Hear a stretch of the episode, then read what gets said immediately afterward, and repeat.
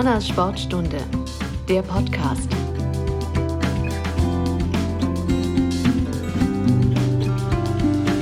Hallo und herzlich willkommen zu unserer neuesten Folge des Humanas Sport Podcasts.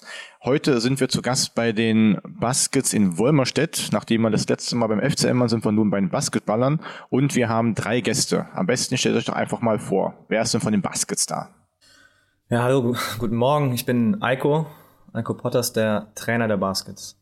Wer sitzt neben dir? Mein Name ist äh, Philipp Lieser, ich bin Kapitän der SBB Basket Wolmerstedt. Und einen dritten Gast haben wir auch noch, nämlich Uwe Biermann. Uwe, stell dich mal kurz vor. Genau, äh, Fabian sagte schon, mein Name ist Uwe Biermann. Äh, ich spiele nicht Basketball, dazu bin ich, glaube ich, ein bisschen zu klein. Ähm, ich komme aus dem Fußballwesen, genauer gesagt aus dem Schiedsrichterwesen, ähm, wo ich seit vielen Jahren ziemlich aktiv bin und beruflich jetzt auch seit Monaten bei Humanas. Genau, damit war schon die Frage beantwortet, was dich mit Humanas verbindet und was verbindet denn ähm, die Basketballer oder halt euch mit Humanas? Ja, also Humanas ist, ist einer unserer Sponsor. Ich glaube, ihr seid auf dem Shooting-Shirt äh, auch vertreten bei uns und auch in der Halle sichtbar äh, und seid darüber hinaus auch noch ein, ein Partner der Baskets.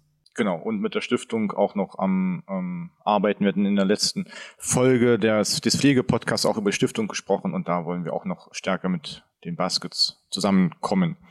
Genau, so, zuallererst, es gibt eine Schnellfragerunde. Das heißt, es gibt für jeden einen, ähm, ja, wie soll ich sagen, Gegensatz, zum Beispiel Strand oder Berge, und ihr müsst dann sagen, was ist euch lieber, also Strand zum Beispiel. Uwe, Wandern oder Wellness? Wandern. Philipp, Pizza oder Burger? Ähm, Pizza. Bei dir, Eiko? Pizza. Pizza, okay. Vanille oder Schoko? Erdbeer. Sehr gut, okay. Und bei dir, Uwe?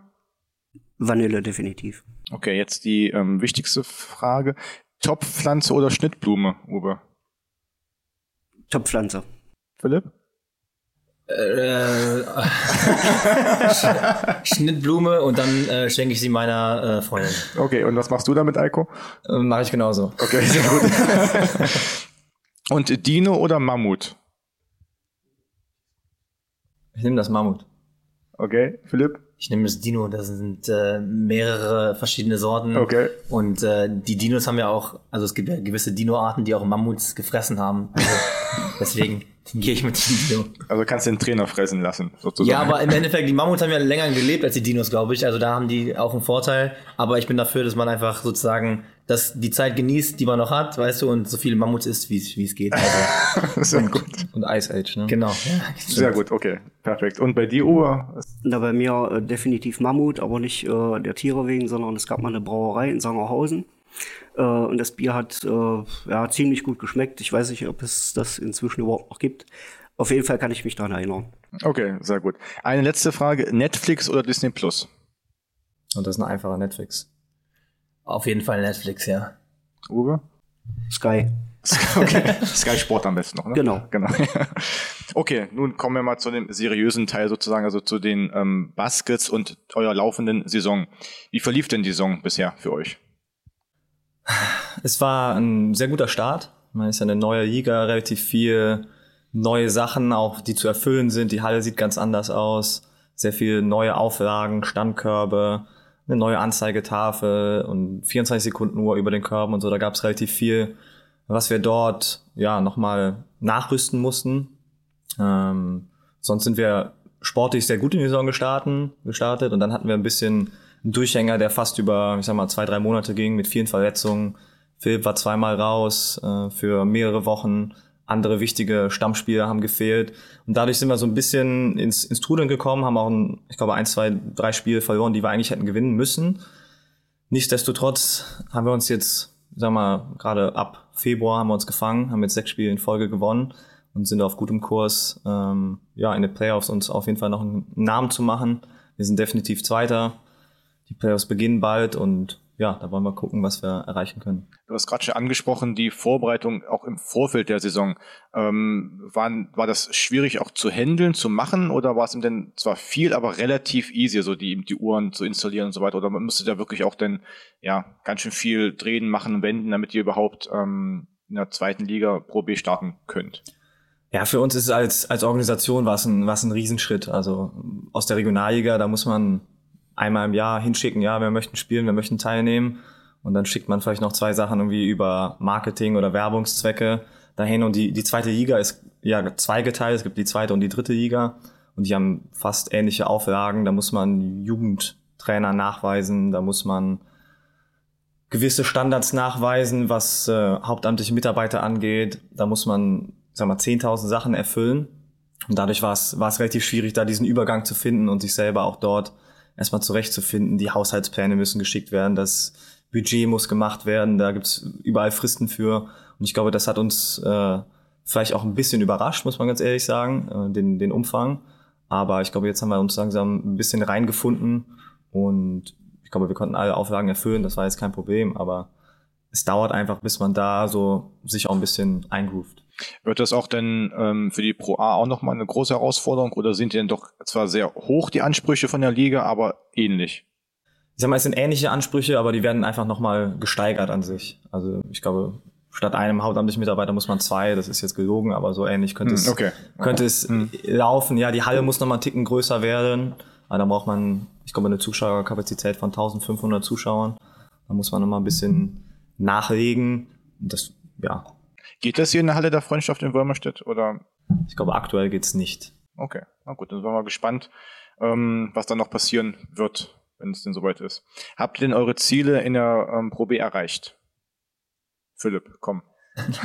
äh, also ich würde sagen, auf jeden Fall als, äh, als Aufsteiger den zweiten Platz äh, zu erreichen nach der regulären Saison ist, glaube ich, schon eine ziemliche Leistung, besonders weil es ja viele Teams gibt, die auch gewisse Ambitionen haben. Äh, unsere Ambition war dieses Jahr, ähm, erstmal in die Playoffs zu kommen und uns halt in der Liga erstmal zurechtzufinden. Äh, ich sag mal jetzt, intern im Team haben wir natürlich äh, eine Menge Spieler, die schon viel gewonnen haben, auch äh, die Pro B gewonnen haben. Ähm, und wir wissen halt auch, wie, wie gut wir eigentlich auch sind bzw. sein können. Aber ähm, also intern wollen wir natürlich jedes Spiel gewinnen. Das ist unser Anspruch an uns selbst. So, da, wir haben, glaube ich, noch nie ein Spiel gehabt, wo wir gesagt haben, oh, da haben wir jetzt keine Chance gehabt, egal. Sondern äh, auch die Spiele, wo wir auch verloren haben, waren wir eigentlich auch immer dran. Ähm, ja, wie Eiko auch gesagt hat, wir hatten äh, eine kleine Verletzungsmisere auch zwischendurch, aber haben uns jetzt auch wieder ganz gut gefangen und äh, wir wollen jetzt einfach das Momentum aufrechterhalten und äh, sehen, was halt in den Playoffs geht was eigentlich eine ganz gute Ausgangslage ist, glaube ich, dass man einfach, ähm, ich sag mal, entspannt die Spiele angehen kann und äh, einfach Spaß haben kann. Äh, ja, und ich meine, wie gesagt, wir als Team wissen, wie gut wir sind. Wir als Team haben auch äh, gewisse Ansprüche an uns selbst und auch gewisse Ambitionen. Also ich glaube, ähm, das ist eine ganz äh, spannende Kombination da. Okay. Wie läuft denn so die Vorbereitung ab für die Playoffs? Habt ihr da Spielbeobachtungen auch von den Gegnern? Kennt ihr die Gegner schon im Detail oder ähm, sind, habt ihr schon mal, ich glaube gegen Coburg spielt ihr ja, ähm, habt ihr schon mal gegen Coburg irgendwie gespielt, Kontakt gehabt? Ist das eine Erfahrung oder? Na, dadurch, dass die Pro B ja zweigeteilt ist in der Nord- und der Südstaffel, haben wir die dieses Jahr noch nicht, noch nicht gespielt. auch in der Vergangenheit nicht irgendwie. Auch, das nee, in der Vergangenheit nicht.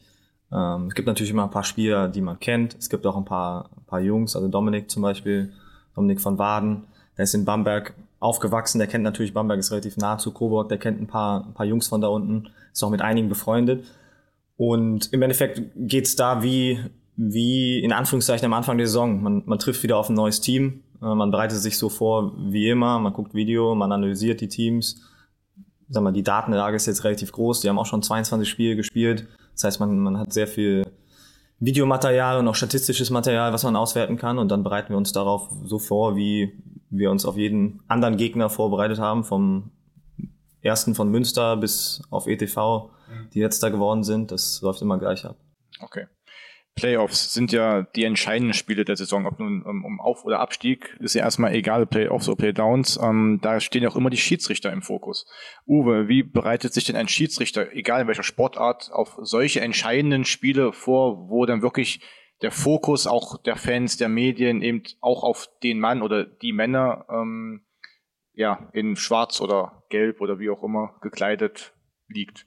Ja gut, äh, bei uns Schiedsrichtern äh, im Fußballbereich zumindest ist es so, dass wir ja nicht äh, schon acht Wochen vorher wissen, wo wir äh, ein Spiel zu leiten haben, sondern äh, bei uns erfolgt das in den oberen Ligen zumindest so, dass wir maximal eine Woche vorher erfahren, wo wir ein Spiel zu leiten haben. Und dann muss man natürlich gucken, äh, in der Kürze der Zeit, ähm, was sind das für Mannschaften, die da aufeinander treffen? Geht es da um Abstieg oder vielmehr gegen Abstieg oder um Aufstieg?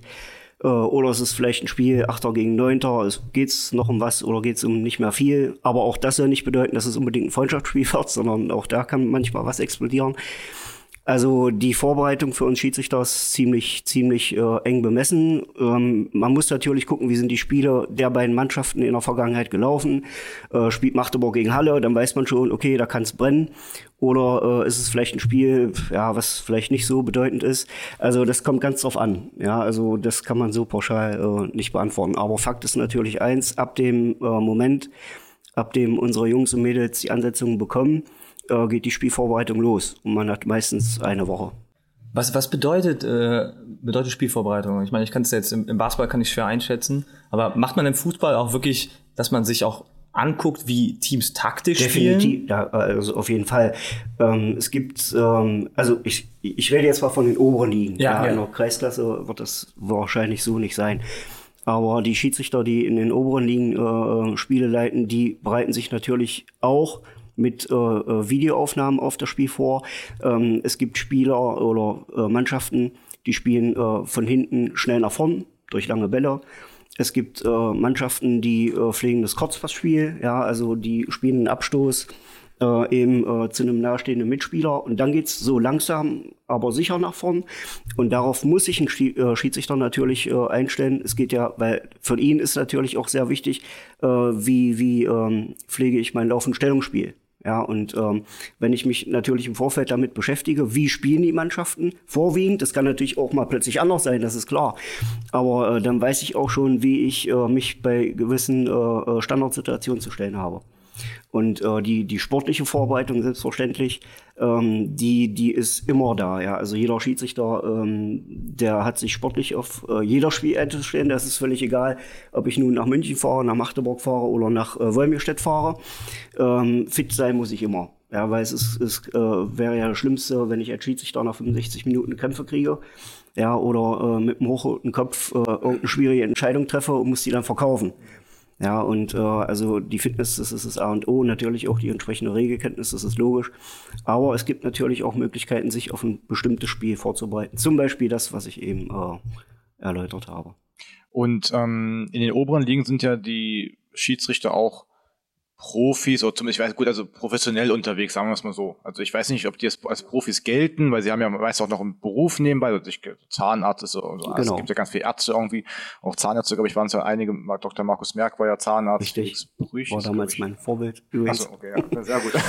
Brüch ist ein Anwalt. Anwalt, ja, also, aber ja. da, die arbeiten ja auch dann, genau deswegen haben wir auch dann die Zeit, das zu tun. Aber in zweite, dritte Liga, wo es ja auch um Geld dann geht, also Aufstieg in die zweite Liga ist ja auch entscheidend, ähm, oder von der Regionalliga raus, eben in den Profibereich, zumindest im Fußball, das sind ja nicht unbedingt Profis, also Profi-Schiedsrichter das leiten, oder? Mm, na, also Profi-Schiedsrichter gibt es bei uns in Deutschland äh, derzeit sowieso noch nicht, anders als in England.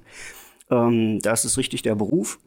Ähm, hier in Deutschland ist es tatsächlich so, dass äh, jeder Schiedsrichter, egal ob er nun Regionalliga oder Bundesliga pfeift oder auch Kreisklasse pfeift, äh, einem Hauptberuf nachgeht. Ja, und ähm, Natürlich, äh, in den oberen Ligen kann man damit auch ein paar Mark verdienen. Euro, Entschuldigung, ich rede immer noch von Mark manchmal. Und ähm, aber das ist äh, ja das, das Verhältnis äh, zu dem, was die Spieler bekommen, gerade in der Bundesliga, zweiten Bundesliga, wahrscheinlich auch in der dritten Liga, äh, das ist äh, das, das kann man, das kann man eigentlich nicht vergleichen. Also die Verantwortung, die die Schiedsrichter haben, gerade auch in der 90. Minute dann beim Stand von 0-0 eine Entscheidung zu treffen, Elfmeter ja oder nein. Ja, da geht es vielleicht um Auf- oder Abstieg. Ja, da hängt von einem oder für einen Verein ganz viel dran. Ja, ähm, und da hängen Arbeitsplätze dran, viel, ja, da hängen äh, äh sonstige Dinge dran. Also das ist schon ähm, ziemlich, ziemlich schmal, was die Schiedsrichter dafür bekommen, äh, was sie Aber dafür Verantwortung doch tragen. schon vielleicht eben nicht Profis in dem Sinne, aber zumindest sie verdienen so viel, dass sie auch davon leben könnten, wenn sie es wollten. Also die na gut, das kommt natürlich immer auf den jeweiligen Lebensstil drauf an, ja, aber ähm, Aber die Elite-Schiedsrichter also ist das nicht, die auch wirklich dann in den, bei der FIFA und UEFA in den obersten Kategorien?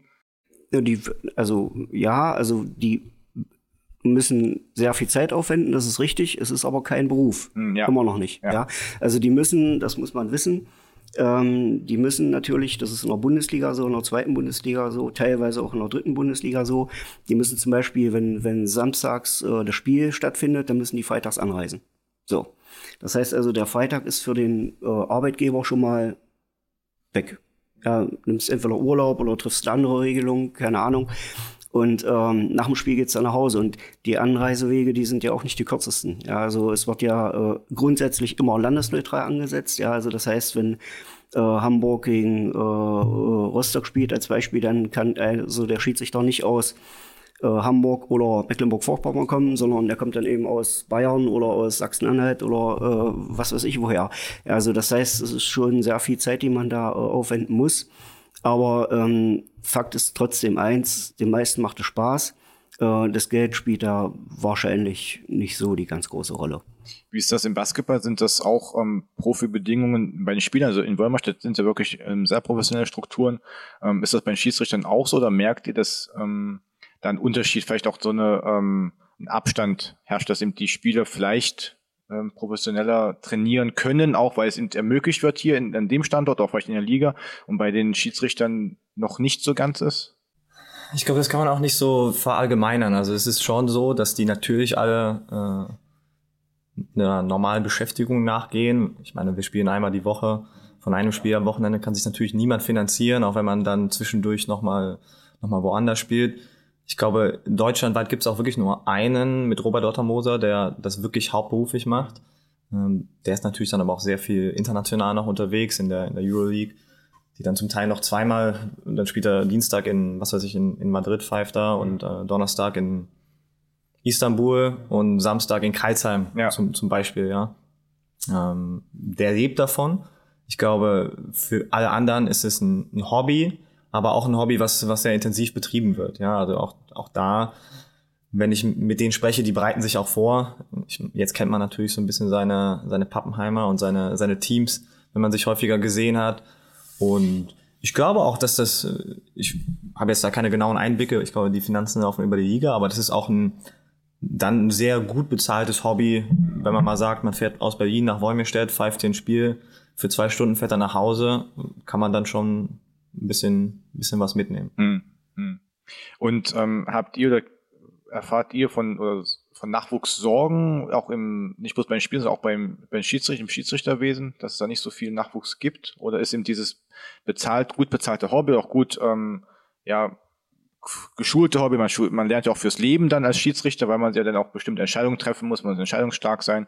Ähm, ist das ein Argument für das Schiedsrichterwesen oder sagt ihr, hm, es ist immer noch schwierig, Schiedsrichter zu gewinnen? Als Verein jetzt. Also als Verein an sich, glaube ich, ist es schwierig. Ähm, die, die Jugendzahlen sind eigentlich überall, gerade auch durch die Corona-Pandemie rückläufig.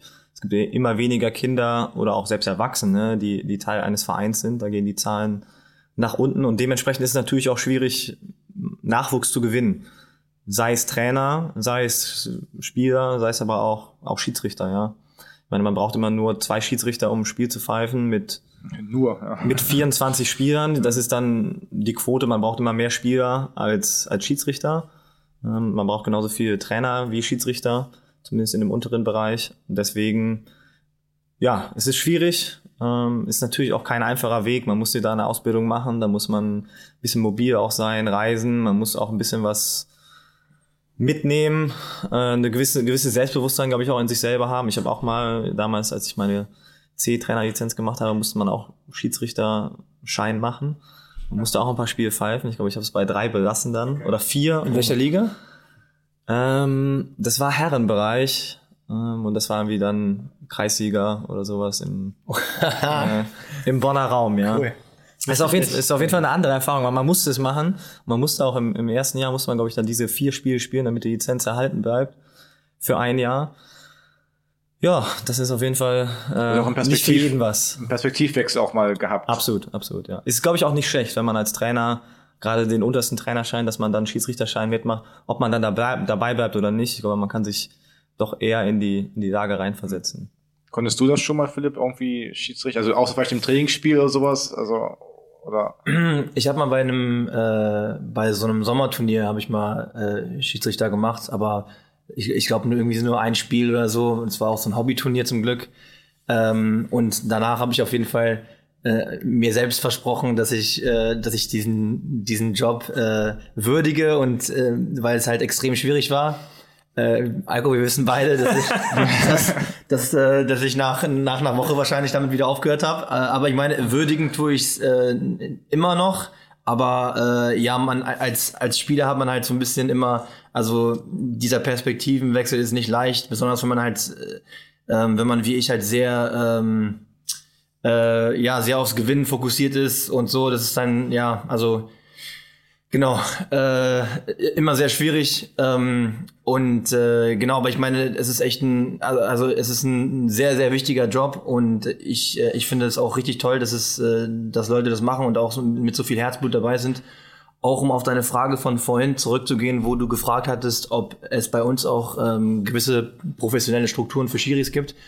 Äh, natürlich, wie Alko gesagt hat, die haben alle einen Hauptzeitjob, aber äh, ich habe auch jetzt ganz viele Situationen gehabt in, den, in dieser Saison, wo, wo ich äh, einen Schiedsrichter oder eine Schiedsrichterin zweimal gesehen habe und äh, diese Person mich dann angesprochen hat auf eine, auf eine Szene von dem anderen Spiel und, und dann meinte, ja, hier, äh, ich habe mir das Video nochmal angeguckt und so und so war es dann im Endeffekt oder äh, also sozusagen, dass man reflektiert auch und dass man auch ganz klar sieht, okay, die, die Schiedsrichter die beschäftigen sich mit der Materie. Also die gucken auch Video, ähm, wie Uwe gesagt hat, ne? Und ähm, und das ist nicht einfach so ein, so ein Wochenendding, wo die dann zum Spiel kommen, äh, pfeifen, schnell pfeifen, genau, und dann ab nach Hause mhm. und weiter geht's mit dem normalen ja. Leben, sondern man sieht echt, dass die, dass die echt äh, eine Menge Arbeit reintun. Und ich finde es äh, super cool. Und ich finde es auch super cool, dass man danach auch in der Lage ist, mit dem Spieler darüber zu reden, besonders mit jemandem wie mich, der vielleicht auch ein bisschen hitzig manchmal ist so im Spiel,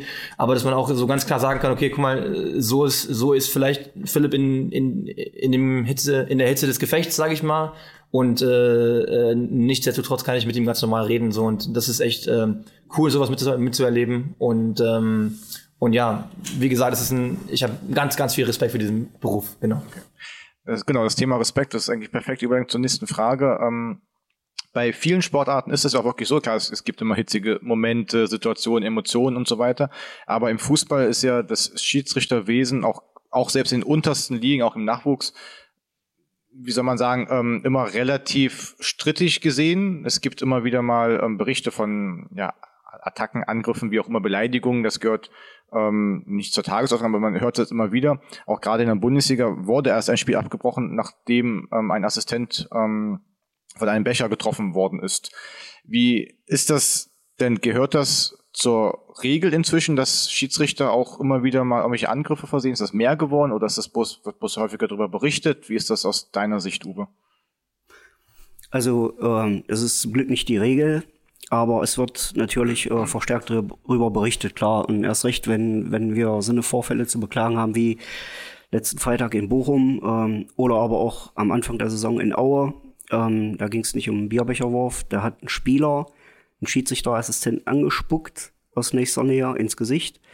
Und äh, das sind natürlich Dinge, die überhaupt nicht gehen. Wir wissen alle, Fußball ähm, ist, ein, ist ein Sport, äh, da kochen Emotionen hoch und da kann auch mal das eine oder andere Wort fallen. Aber wenn es natürlich dann in Richtung Anspucken oder sogar Becherwurf oder äh, Faustschlag geht, äh, das ist natürlich, äh, wie sagt man auf Neudeutsch, ein absolutes No-Go. Und ich habe als Verbandslehrwort äh, hier in Sachsen-Anhalt äh, allen Schiedsrichtern auch die klare Anweisung gegeben, also nicht die Bitte, sondern es ist eine klare Anweisung. Sollte so etwas passieren, äh, dann ist das Spiel an dieser Stelle beendet. Und es spielt keine Rolle, ob das in der zweiten Minute beim Stand von 0-0 passiert oder in der 90. Minute äh, beim Stand von 7-7 als Beispiel, ähm, ja, wo man vielleicht sagen könnte, naja, Mensch, kommen die ein, zwei Minuten, die schaffen wir noch. Nein, äh, wenn sowas passiert, dann ist das Spiel an dieser Stelle abzubrechen. Ähm, dann muss natürlich der Sonderbericht erfolgen, das ist klar. Und das Sportgericht ähm, hat dann entsprechende Maßnahmen äh, einzuleiten. Das liegt dann aber nicht mehr in unserer Hand als äh, Schiedsrichter, sondern das ist dann eben Sache des Sportgerichts. Hm. Und ähm, ist das auch eine Hürde für den Nachwuchs, weil das, sie eben immer wieder was davon bekommen, genau, auch ältere also, Schiedsrichter davon erzählen oder eben. Genau, also die äh, Jungs, die sehen das ja logischerweise im Fernsehen, gerade was, äh, äh ich sag mal, zum Beispiel den Vorfall jetzt in, in Bochum betrifft oder auch in Aue. Aber es ist eben leider auch so, dass äh, auch im Nachwuchsbereich ähm, bei Nachwuchsspielen zum Glück hier bei uns in Sachsen-Anhalt kaum. Es ist schon vorgekommen, ja, aber ganz, ganz, ganz selten zum Glück. Aber wenn natürlich ein 16-Jähriger sich dazu entscheidet, Schiedsrichter zu werden, fährt dann äh, zu irgendeinem Nachwuchsspiel, wird dann von teilweise auch Eltern oder eben äh, anderen Zuschauern äh, nicht nur beleidigt, sondern vielleicht auch persönlich angegriffen, tätlich angegriffen. Ja, da wird er sich äh, das vielleicht einmal angucken, vielleicht auch noch ein zweites Mal, aber spätestens beim dritten Mal wird er sagen, nee, Leute, also das, das tue ich mir hier nicht mehr an. Und dann, dann ist die Schiedsrichterkarriere nach wenigen Wochen oder Monaten äh, beendet, obwohl das vielleicht jemand sein könnte, der vielleicht das Zeug dazu hätte, irgendwann mal ganz oben anzugreifen. Ja, und äh, das ist natürlich sehr bedauerlich. Wie gesagt, bei uns hier in Sachsen-Anhalt zum Glück nicht so häufig. Wenn ich nach Berlin schaue, wo natürlich auch mehrere Kulturen aufeinandertreffen, ähm, da ist es natürlich ungleich äh, äh, schlimmer äh, einzuschätzen. Und ähm, du bist ja als Verbandsleber, ich weiß nicht, kann man sagen, der oberste Schiedsrichter, einer der obersten Schiedsrichter im Land, oder wie kann man das Nein, also Schiedsrichter selber bin ich ja gar nicht mehr seit ja. äh, mehr als zehn Jahren, weil ich mir damals beim Pfeifen übrigens das zweite Mal das Kreuzband gerissen habe. Ähm, habe damals, ähm, also im Jahr 2012, den äh, Schiedsrichter Leistungskader hier im Land übernommen und geleitet bis vor zwei Jahren. Seit zwei Jahren bin ich äh, ähm, Schiedsrichter Verbandslehrer. Das hat aber nichts damit zu tun, dass ich jetzt hier der Schiedsrichterchef bin, um Gottes Willen. Ja, ich bin Teil der Schiedsrichterkommission. Äh, die besteht aus äh, neun Mitgliedern. Jeder hat seine Aufgabe. Ich bin eben derjenige, der äh, die Regeln an die, an die Verbandsliga und Landesliga-Schiedsrichter weiterzugeben hat und äh, bin als Schiedsrichterbeobachter äh, vorwiegend in der Regionalliga und Amateuroberliga unterwegs. Ja. Und ähm, vielleicht noch ganz kurz zum Beobachterwesen, äh, weil ich das gerade angesprochen habe. Man muss wissen, ähm, das wissen eben kaum Sportler, äh, Basketballer, Fußballer oder äh, Fans am Fernsehen, ja, wir haben ja bei uns im Schiedsrichterwesen ab neue Wissen äh, Spielklasse ähm, Leistungsprinzip. Ja, also das heißt, die Jungs die und auch Mädels, die werden beobachtet, bekommen ähm, nach der nach der Spielleitung ähm, eine Kurzeinschätzung von uns von Auge zu Auge in der Kabine. Und danach gibt es einen Beobachtungsbogen, den wir auszufüllen haben als Beobachter. Ähm, der besteht aus neun Rubriken und am Ende äh, steht eine Punktzahl. So und äh, man muss sich das so vorstellen: Am Ende der Saison gibt es bei den Schiedsrichtern wie bei den Mannschaften auch eine Tabelle ja, und äh, wer eben oben steht, der hat die Chance aufzusteigen und äh, die, die unten stehen, die müssen halt äh, in den sauren Apfel des Abstiegs beißen. Das ist so. Okay. Ja. Das habe ich wirklich nicht gewusst. Habt ihr das gewusst? Nee. Ich weiß das, ja. Gut, du warst ja schon mal Schiedsrichter für vier Spiele. Nee, also äh, da wurde ich auch nicht bewertet, aber es gibt bei uns in der Liga ja auch, dass Schiedsrichter bewertet werden und dann gibt es verschiedene Kader äh, mit Auf- und Abstiegsprinzip, ja. Ach was, echt? Ja? Auch mit dem Abstiegsprinzip? Ja. Okay. Also es gibt auch, es gibt dann auch Altersgrenzen, das äh, wurde sehr lange diskutiert, dass dann, dass man, glaube ich, über 30 nicht mehr in den B-Kader aufsteigen konnte. Ich glaube, das wurde jetzt, wurde jetzt nicht mehr oder ist nicht mehr aktuell. Aber da, ja, gibt's auf jeden Fall äh, auch eine, eine Konkurrenz. Cool. Auch im Schiedsrichterwesen. Wusste ich nicht, ja. Verrückt. Wie ähm, steinig ist denn der Weg, um ganz nach oben, also WM-Finale leiten zu dürfen. Das, äh, ja, also, also ich sag mal, äh, Illusion darf man sich da als junger Schiedsrichter eigentlich kaum hingeben. Also man muss eins wissen, ähm, wenn ich mich früh dazu entscheide, und das ist erstmal das Allerwichtigste, dass man sich wirklich früh äh, dazu entscheidet, Schiedsrichter überhaupt zu werden. Weil nur dann hat man die Chance, äh, durch Leistung, durch, äh, durch Arbeit an sich selbst, ähm, überhaupt erstmal in die Ligen zu kommen, äh, in denen ich überhaupt in den Fokus geraten kann. So, und dann, äh, wenn ich äh, auf Landesebene tätig bin oder nachher auf äh, äh Regionalebene tätig bin, dann bin ich immer noch äh, quasi dazu gezwungen, ähm, schnell den Aufstieg nach ganz oben zu schaffen, ähm, weil es ist tatsächlich so, äh, um es allein in den Leistungskader eines äh, Landesverbandes zu schaffen oder aber auch in den Leistungskader eines Regionalverbandes zu schaffen, darf ich eben ein bestimmtes Alter nicht überschreiten. Das ja, und gerade bei den Basketballern ja dann wohl auch, das sind der B-Kader vielleicht genau. Grenzen ja. hat, ja. Und äh, das ist schon, das ist schon nicht einfach, ja. Und das bedeutet auch, dass ich erstens als Jugendlicher auch dabei bleiben muss, weil wir wissen alle, äh, wenn ich mit 15 anfange, äh, Schiedsrichter zu werden oder äh, ja, meine Karriere beginne, dann kommt so mit 16, 17 erste Freundin, ja, oder man äh, erkennt auf einmal, dass der Disco wichtiger ist oder wie auch immer. Oder äh, man verlagert aus anderen Gründen, zum Beispiel Studium, äh, seinen Wohnsitz. Ja, das, das führt auch manchmal dazu, dass eine Schiedsrichterkarriere dann ganz früh einknickt. Ähm, das sind alles Dinge, die wirklich äh, dazu führen können, dass man als eigentliches Talent irgendwann den Weg eben doch nicht schafft. Ja, und ähm, aber generell kann ich sagen, ähm, jeder soll natürlich, äh, also klar, ähm, es versuchen, ganz klar, und möglichst bitteschön auch dabei bleiben, auch wenn man mal äh, Gegenwind verspürt. Ja, das, äh, das ist ganz klar. Aber der Weg nach ganz oben ist natürlich schwer. Ähm, der Flaschenhals, wie ich immer sage, der wird ja auch immer, immer dünner. Weil ich sag mal, äh, Verbandsliga, da geht äh, da geht's richtig los mit dem Leistungsprinzip im Männerbereich. Ähm, und je höher man kommen will, desto, desto äh, bessere Leistungen muss man, muss man bieten. Und der Leistungsdruck, den man selber verspürt, den es auch wirklich gibt, der wird ja immer größer. Was, was mich noch interessiert, wa warum gibt es diese Altersgrenze? Ich meine, du bist ja dann im Endeffekt auch ein Offizieller und ich, es gibt im Basketball, da gab es auch, glaube ich, eine kleine Diskussion in Deutschland, aber ich, ich habe es auch ein bisschen von außen betrachtet und es gibt da ein sehr gutes Beispiel für, und zwar das ist die, die NBA, quasi die beste Liga der Welt, wo sehr, sehr viele Schiedsrichter im sehr hohen Alter noch Spiele pfeifen, weil sie einfach über ihre Erfahrungswerte, über ihr Spielverständnis, auch über unsere, ihre, ihre Selbstbewusstsein vielleicht in der Kommunikation einfach immer Akzeptanz besser werden, ja. ja. Also da sind wirklich Schiedsrichter, die bis in die 60er noch Spiele pfeifen, nicht dann mehr auf dem allerhöchsten Level, aber ich glaube, die Top-Schiedsrichter sind dort alle zwischen 45 und 55 und ich sehe es häufig, dass in, in europäischen Sportarten da hat man mit 45 nicht mal die Chance, nochmal irgendwo aufzusteigen, sondern bis 30 und dann ist Schuss. Und dann wird irgendwann ein Deckel drauf gemacht. Ja, das ist äh, die, also die Altersgrenze, die gibt es bei uns im Fußball ja auch. Ähm, viele, die das verfolgt haben, die kennen die kennen noch die, die große Diskussion, ähm, die Manu Gräfe äh, aufgebracht hat. Ja, der ist mit 47, musste der halt aus der Bundesliga ausscheiden.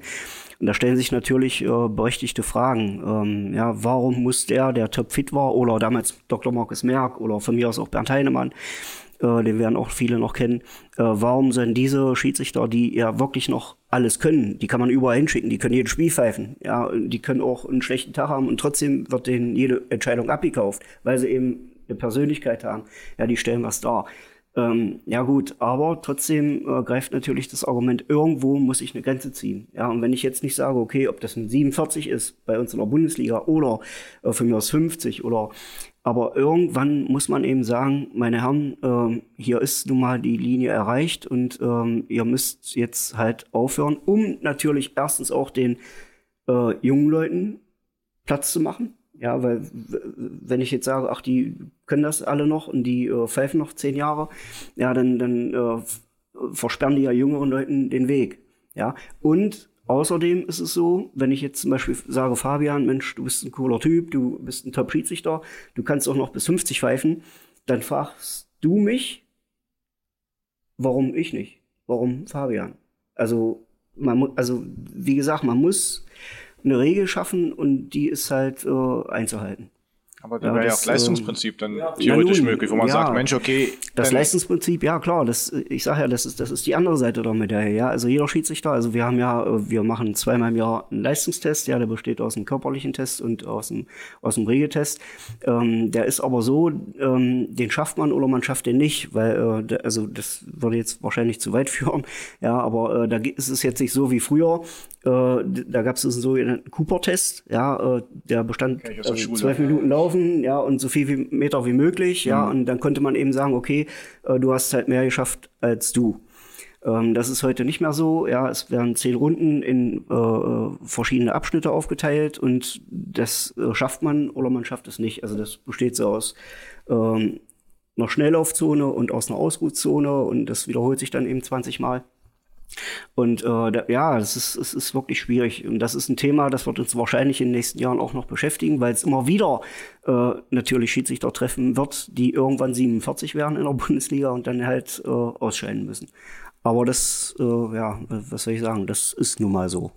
Okay. Gut, wir werden ja sehen, wie es noch weitergeht. Vielleicht findet, findet es sich eine Lösung, weil natürlich das Argument die Leistung, die sind im Top in der NBA oder auch in anderen US-Ligen ist es ja auch so, also auch NHL oder ähm, NFL sind die Schiedsrichter wirklich relativ alt im Vergleich zu den ähm, ja, wirklich in Anführungsstrichen Jungspunden, die teilweise doch im Profibereich in Deutschland pfeifen, die auch ohne Frage Qualität haben, aber ähm, je älter man ist, desto mehr Erfahrung hat man ja auch einfach. Deswegen kann auch der Erfahrungswert auch eine große Rolle spielen.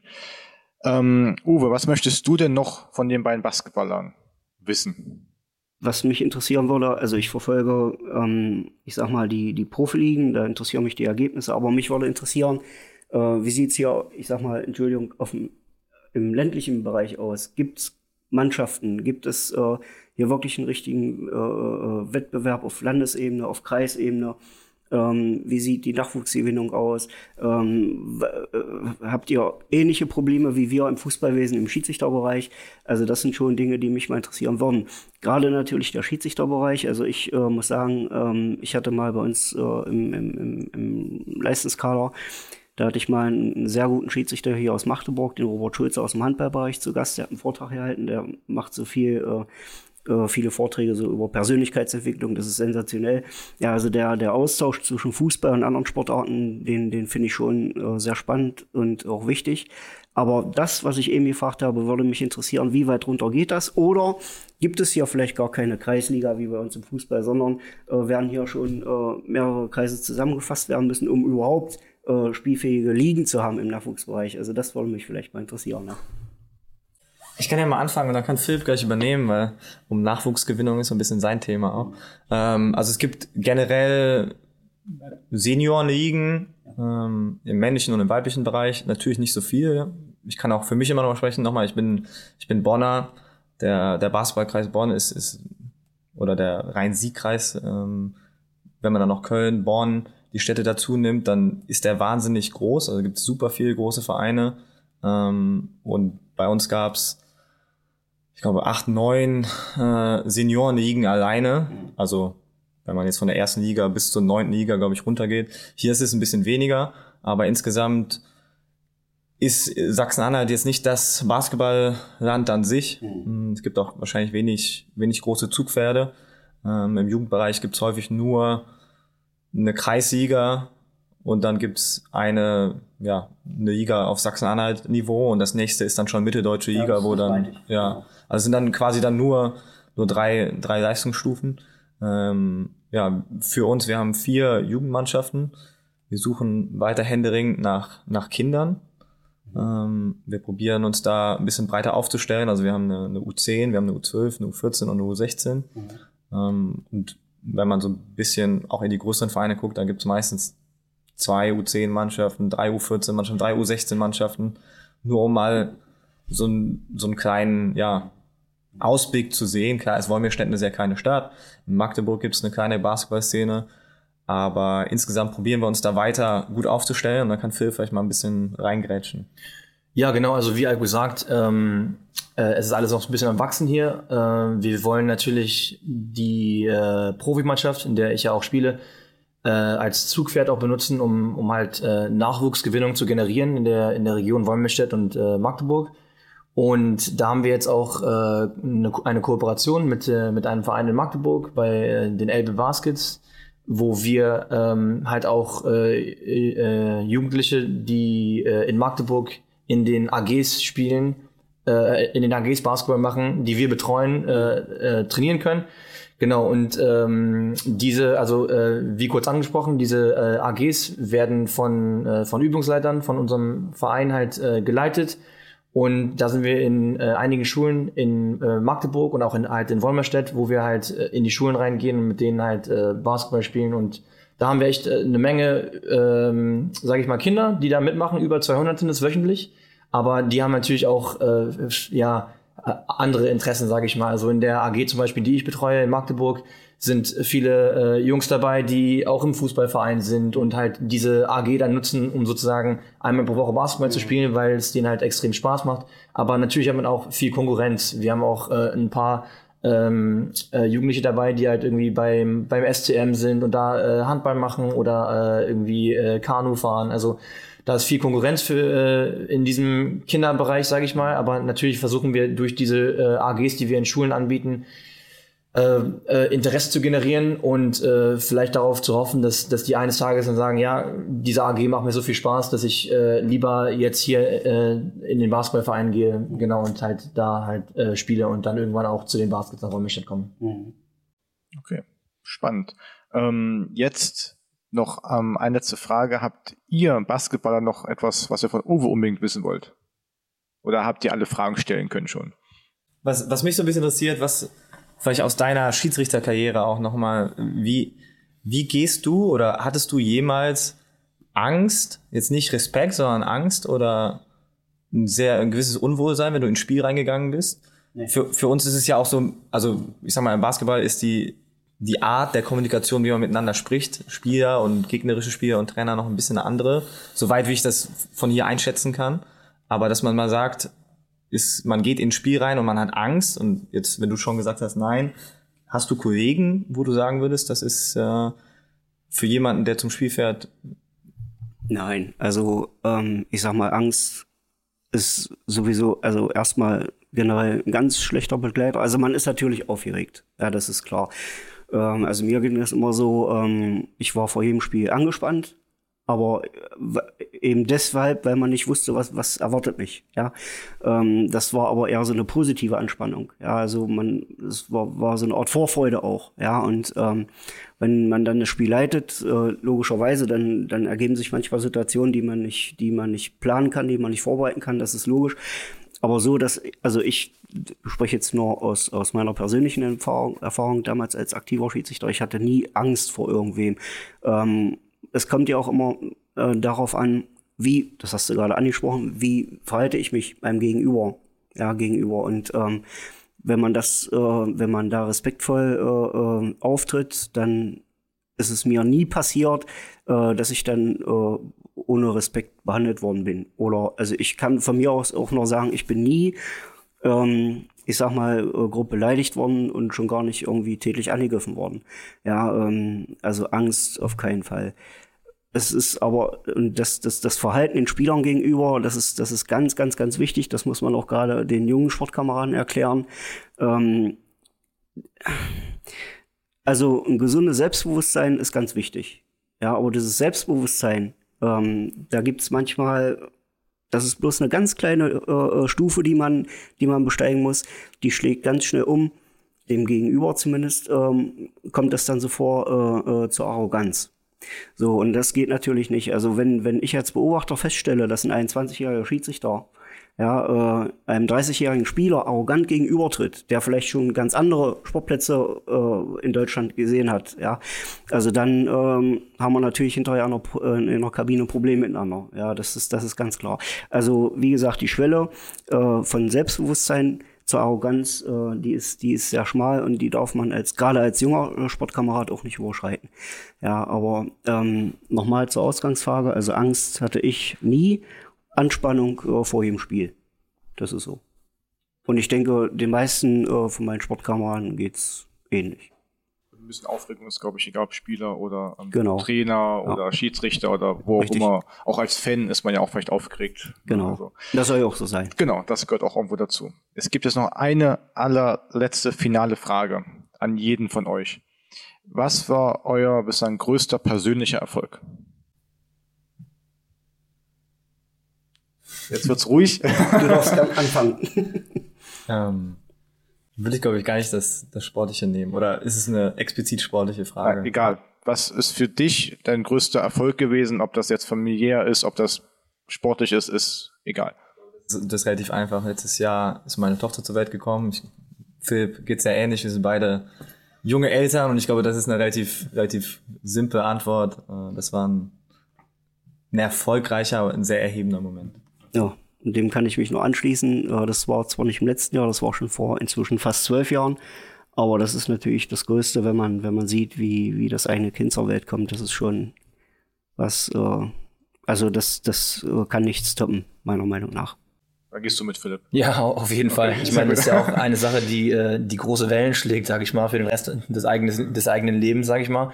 Und äh, ich finde, ähm, es, äh, es zeigt ja auch im Endeffekt, wie, dass der Sport vielleicht nicht das Wichtigste ist im Leben. Davor ich meine, ich kann jetzt nur über mich selbst reden. Ne? Ich, ich habe natürlich immer äh, den Fokus auf Basketball gestellt. Basketball hat mich ja auch überall hingebracht, wo ich bin im Leben und äh, habe mich auch zu dem gemacht, was ich im Endeffekt bin. Aber äh, ja, letztes Jahr, als dann im Februar mein Sohn kam, war dann so, okay, so, ja, ich bin jetzt zu Hause mit meinem Sohn. Ich, das war an einem Samstag, kam er zur Welt und ich konnte dann natürlich auch nicht zum Spiel gehen, weil ich in, im Krankenhaus war mit meiner Frau und meinem Sohn so. Genau, und äh, da wird einem halt erst mal so bewusst, so, ja, wie, ich sag mal, wie wichtig Basketball ist oder in Anführungsstrichen, wie unwichtig es ist und äh, wie, wie schön es ist, äh, ein, ein Kind zu haben. Ja, genau. Und ich meine, das, ich glaube, das sehen die anderen auch so wahrscheinlich, ja. Super, dann vielen, vielen Dank, dass ihr heute Gast wart bei der Humanas Sportstunde, Sportpodcast von Humanas. Vielen Dank an Uwe. Danke dir auch. Und an die beiden ähm, Basketballer oder an, an den einen Basketballer ähm, Philipp und den Trainer an Eiko. Dankeschön. Es hat sehr ja. viel Spaß gemacht, war sehr spannend und ich glaube, ähm, Philipp und ich haben zumindest sehr viel gelernt ja. und neue Dinge erfahren über einen Trainer oder über Kollegen. Ähm, genau. In zwei Wochen haben wir die neue Folge von Kastanienmensch und Seniorenteller, dem Pflegepodcast. Da wird es auch einmal mehr um Humanas und um die Gemeindearbeit und die Verwurzung in den Gemeinden gehen an unseren Standorten. Und wenn ihr Feedback habt, wenn ihr Ideen, Vorschläge, wie auch immer habt, einfach an podcast.humanas.de schreiben oder eine Nachricht bei Instagram oder Facebook mit Name, Wohnort hinterlassen. Wir reagieren und freuen uns auf euer Feedback, auf eure Reaktion. Und genau, dann vielen Dank nochmal an alle drei hier und ähm, bis zum nächsten Mal. Ciao. Danke, ciao.